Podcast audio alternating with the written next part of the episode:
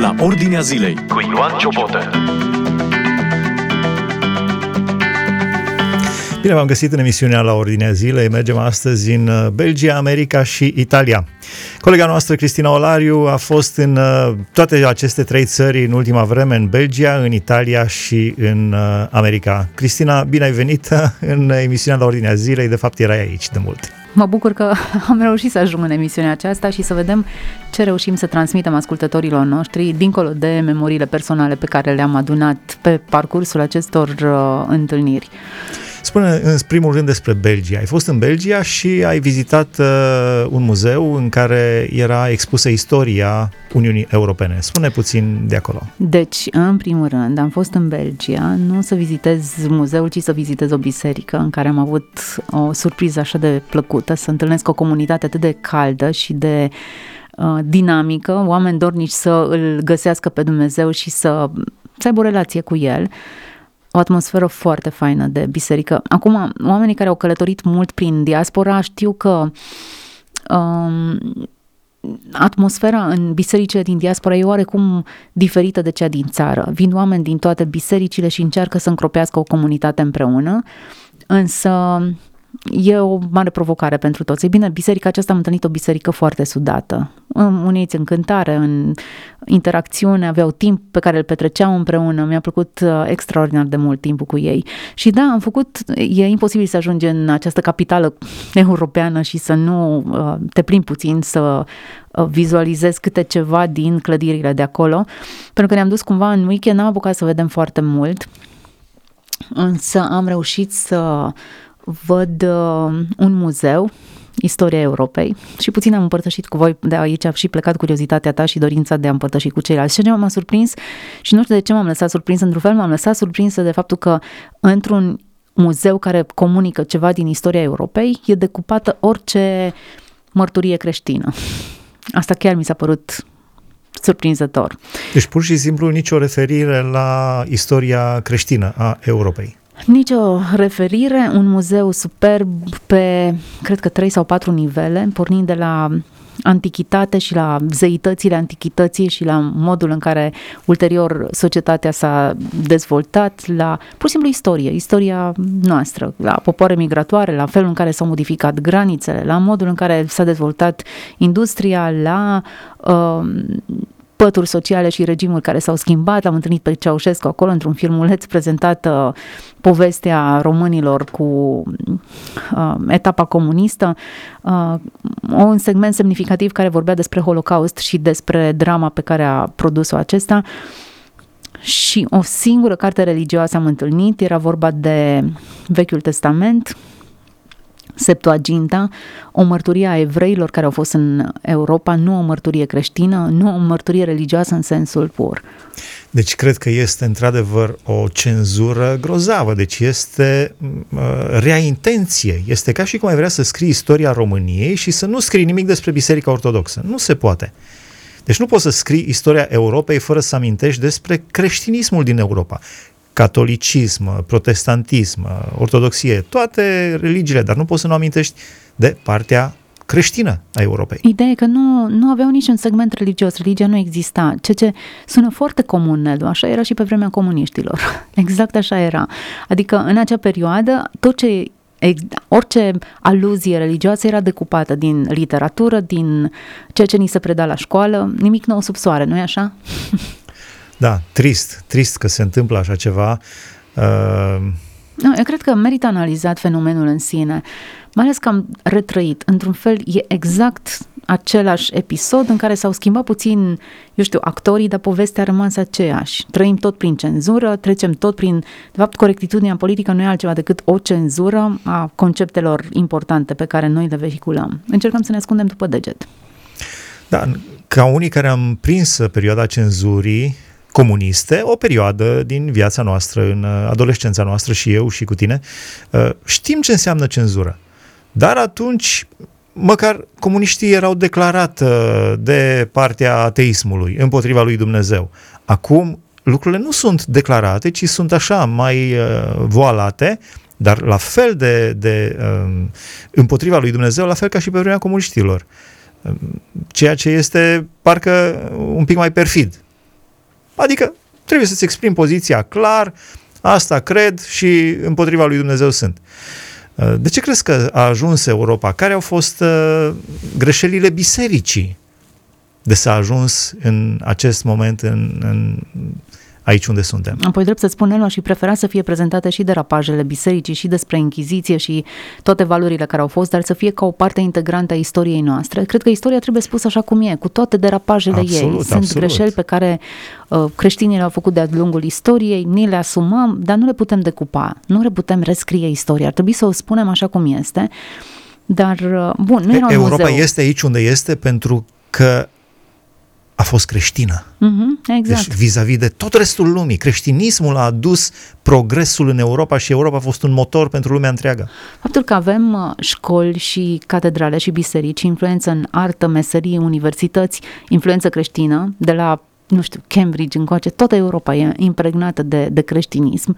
Școlile și spitalele au fost înființate pe lângă biserici, azilele, orfelinatele, absolut toate, toată activitatea socială a fost centrată în jurul bisericii. Nu știu dacă poți să spui o poveste, de parcă îi spune albă ca zăpada, nu ai zice niciun cuvânt despre albă ca zăpada. Zici o poveste despre cel mai important factor care a declanșat schimbarea și a, a pur și simplu a făcut istorie în Europa și scoți acest element. Acum, e adevărat, puteau să-l prezinte tendențios, scoțând în evidență greșelile, derapajele, erorile. Nu le ascundem, nu le mușamalizăm, dar e parte din istoria noastră, ne-a format, pur și simplu. Crezi că mai există șansă pentru Europa? Ai văzut o biserică, o comunitate de credincioși români uh, vie, puternică. Crezi că există șanse pentru biserică, pentru renaștere spirituală în Europa? Păi, hai să citim Biblia. Hristos zicea despre biserică, porțile locuinței morților nu vor birui, indiferent de pe ce continent. E adevărat că în perioade de persecuție biserica crește exploziv și vorbim de, de China, de țări în care este persecuție, la modul în care creștinii se roagă, postesc, cresc cred că e o creștere extraordinară, dar vorbind de Europa, eu cred că Dumnezeu își va păstra mărturia creștină pe orice continent, chiar dacă uh, va exista întotdeauna mărturie compromisă, Hristos însuși promite că până la finalul istoriei va exista o mărturie autentică a credinței creștine. Ce vrei să mai adaugi despre Belgia și fugim în America? Hai să fugim în America. Spune-ne, tot la o conferință ai fost uh, pentru femei și uh, în ultimul timp ești invitată la conferință pentru femei. Felicitări, mă bucur, Dumnezeu Nu știu dacă să... trebuie să zici felicitări pentru asta, eu îmi fac, pur și simplu. Dar nu am fost invitată la o conferință pentru femei. Acolo am fost la o conferință la care eu merg anual. E vorba de uh, conferință organizată de Media Alliance International. Ron Harris este unul dintre prietenii postului nostru de radio. Este un om cu o experiență de peste 50 de ani în radio. Și, și care... foarte scurt, uh, Ron Harris, când a ieșit la pensie, s-a gândit, hai să fac o... Exact, asta mă pregăteam Spune-te. să spun eu, dar dacă tu vrei să spui, am să-ți cedezi dialogul, tu moderezi emisiunea, așa, dar... Nu, spune-le tu. Așa, după ce s-a pensionat, în loc să se retragă liniștit într-un fotoliu să-și citească știrile și să se uite la o emisiune TV, Ron Harris a înființat o alianță gândindu-se ce aș putea să fac eu cu toate contactele pe care mi le-am făcut de-a lungul timpului. Ron Harris a fost chairman la NRB, una dintre cele mai importante conferințe Președinte. în Statele Unite ale Americii, în care se întâlnesc toți reprezentanții media de pe tot continentul american, televiziuni, radiouri. E un eveniment de anvergură. Ei bine, Ron Harris a fost implicat ani de zile și încă este în bordul de conducere al, acestei, al acestui eveniment. Ce mi se părut foarte interesant e că omul acesta a luat toate contactele pe care și le-a făcut și s-a gândit cum aș putea să folosesc toate aceste contacte ca împărăția lui Dumnezeu să crească, oamenii care nu au acces la informație așa cum am avut eu să, pot să, să poată să uh, se cunoască ei între ei și să crească. Iar conferința aceasta pe care o organizează deja de ani buni, oare câte ediții? 6, 5, 6 ediții, nu, nu le-am numărat exact. Nu este o conferință la care participă sute de oameni. Participăm o mână de oameni. Până în 20 de oameni am fost, uite, două mâini. două mâini și picioare, ca să nu ne număr ca hagi. Așa.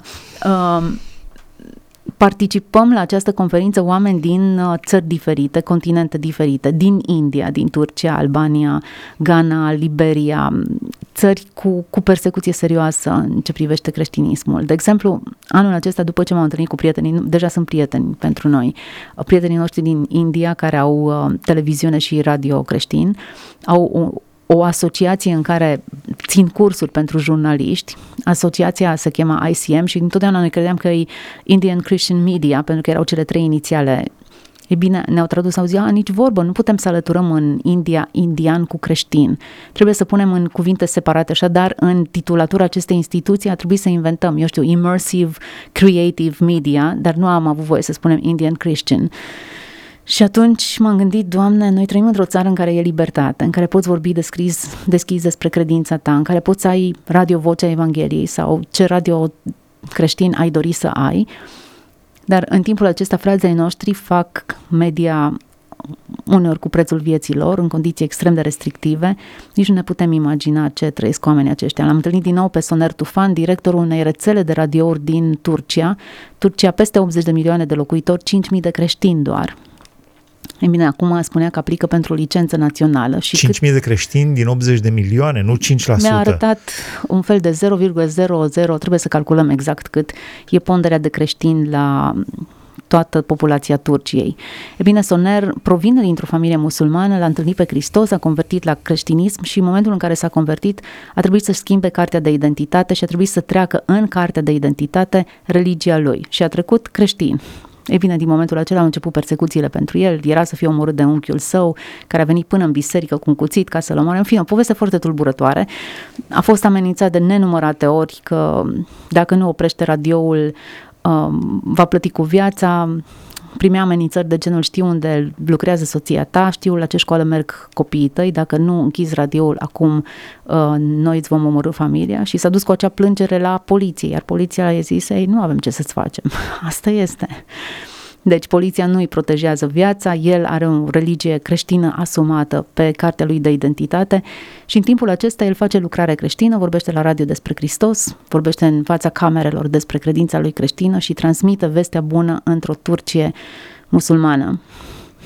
Mai vorbim de prietenii noștri din Egipt, care la fel la una dintre cele mai importante televiziuni prin satelit arabe, în limba arabă, um, emite peste toate țările arabe și au programe incredibile, de la dramatizarea scripturii, la uh, discuții, emisiuni pentru copii, toate acestea într-un format TV, în limba arabă, cu un impact maxim.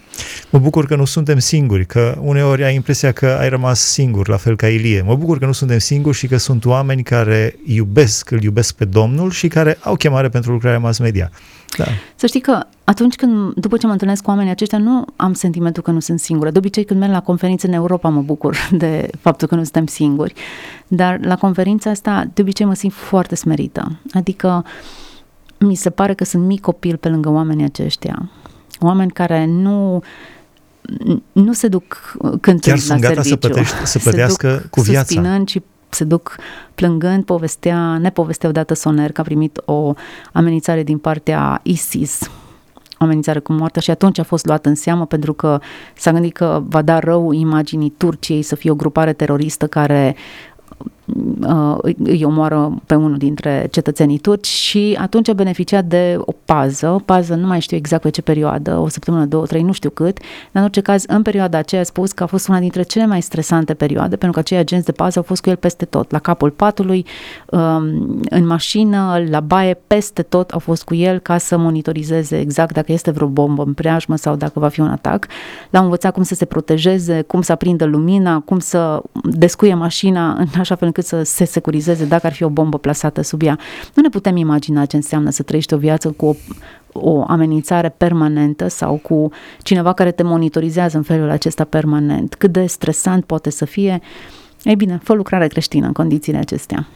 Și o să fugim în Italia acum, ne oprim la Italia, deci am văzut uh, Stai Belgia. să mai stăm puțin în America. Da, da, da, da. Vreau, să, vreau să te întreb despre, și des, despre conferința de femei și dacă le-ai spus cum să aleagă, pentru că ei acum așa alegă reprezentanții. Nu, Nelu, dar ar fi trebuit să avem atunci o corespondență în direct și să ai tu ocazia să plasezi câteva opinii, ce, ce ți-am sugerat eu de dimineață, ce ar fi să-i ajutăm să da. înțeleagă ce se întâmplă în America lor. Să știi că am senzația că nu toți americanii înțeleg. De fapt, nici noi nu putem să avem pretenția asta că înțelegem totul, dar am senzația că nu înțeleg cât de periculos este valul de secularism care a invadat în mod special universitățile din America, nu-și dau seama cum îi afectează toată povestea asta cu corectitudinea politică. Sunt reprezentanți și influenceri care uh, iau cuvântul și care sunt foarte fermi, dar părerea mea e că America nu mai este țara libertății de exprimare, așa cum era odinioară, când românii fugeau din România înspre America, sperând că vor avea libertate. Ei bine, atunci au avut-o. Acum, senzația mea este că această libertate s-a îngustat binișor pentru Statele Unite ale Americii. Tot în state, după ce am terminat conferința aceasta, patru zile am fost înconjurată de oameni din toată lumea cu care chiar am fost inspirată, am, am crescut, realmente am crescut. Uh, după cele patru zile am fost în două biserici în Chicago, unde am fost la Deci conferința mass media a fost femei. la Dallas, în uh, Texas, și apoi te-ai dus în uh, Chicago. Așa este. Chicago, cum zic, zic americanii. Nu știu Așa. de ce noi zicem Chicago, ei zic Chicago. Și noi zicem tot Chicago, Nelu. deci, da, am fost acolo la două biserici, am avut două întâlniri cu femeile și, într-adevăr, chemarea mea nu este în lucrarea cu femeile. Chemarea mea e spre în radio, spre media. Dar în ultimul timp am primit destul de multe invitații în zona aceasta și ce m-a surprins a fost o sete uriașă din partea femeilor de a, de a cunoaște, de a interacționa în mod real, de a de a avea un timp în care dau jos orice povară și orice mască și sunt ele însele căutând răspunsuri sincere. Am organizat, asta mi s-a părut una dintre cele mai tare lucruri, mai tare decât mesajele. Am organizat sesiune de întrebări și răspunsuri folosind aplicația Slido care îți permite să pui întrebări anonime.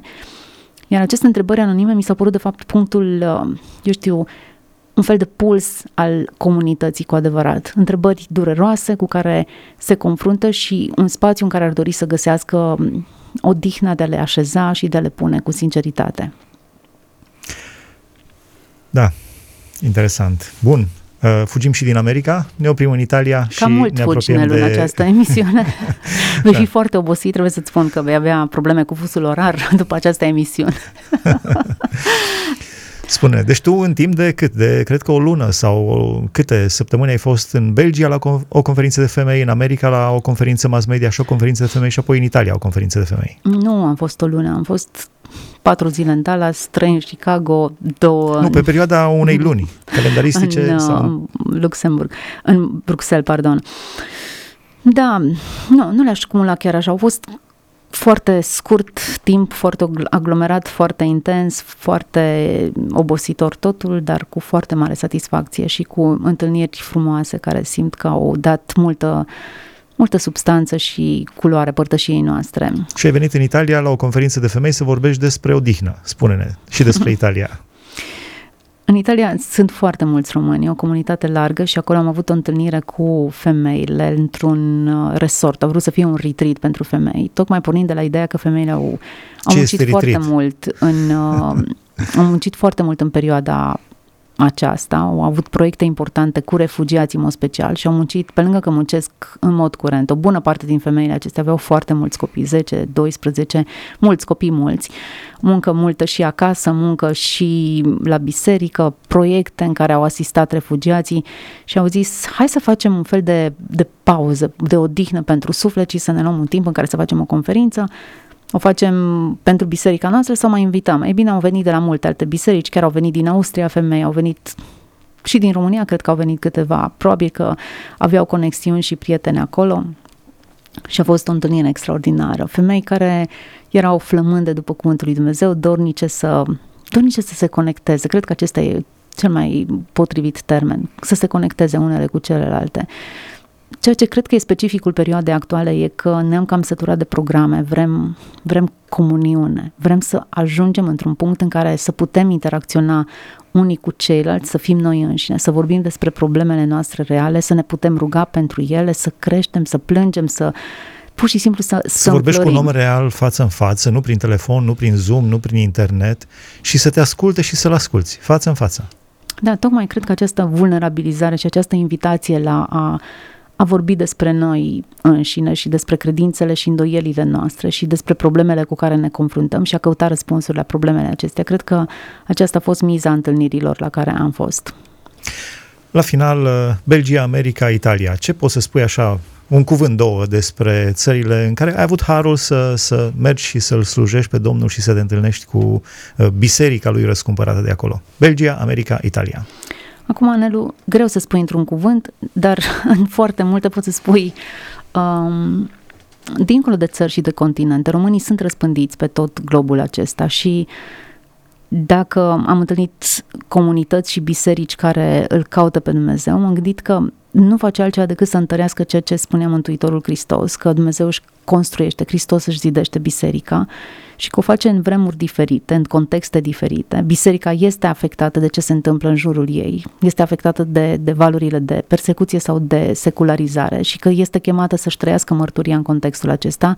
Nu putem să facem abstracție de contextul în care trebuie să ne practicăm credința. E clar că sunt influențați, au tineri care vorbesc poate limba țării și nu mai înțeleg neapărat română, trebuie să se adapteze cultural la aceste tranziții și să învețe să spună Evanghelia pe limba copiilor lor. Sunt provocări multiple și nu sunt ușoare. Dar am văzut în inima lor așa o dorință de a rămâne constanți aproape de Domnul, o teamă, o teamă nu cumva să devieze și să își piardă valorile care au fost sădite aici acasă. Și e încurajator să vezi dorința aceasta. Cristina, mulțumesc că ai împărtășit și cu ascultătorii. Tu ai împărtășit la ședințele noastre de redacție aceste impresii frumoase împreună cu echipa, dar am, uh, mi s-au părut uh, importante și pentru ascultătorii noștri. Mulțumesc frumos! Mă bucur că am, am putut să împărtășim cu mai mulți lucrurile acestea și sper să fie binecuvântare și de folos pentru sufletele noastre. A fost uh, invitată în emisiune colega noastră, Cristina Olariu. Uh, cum spuneam, în ultimul timp a fost uh, prezentă în Belgia, în America și în Italia la diverse întâlniri, conferințe pentru femei sau conferințe mass media în America. Impresii de călătorie. Am făcut așa un scurt jurnal de călătorie. Aici se încheie emisiunea la ordinea zilei de astăzi. Dumnezeu să vă binecuvânteze! Ați ascultat emisiunea La Ordinea Zilei cu Ioan Ciobotă.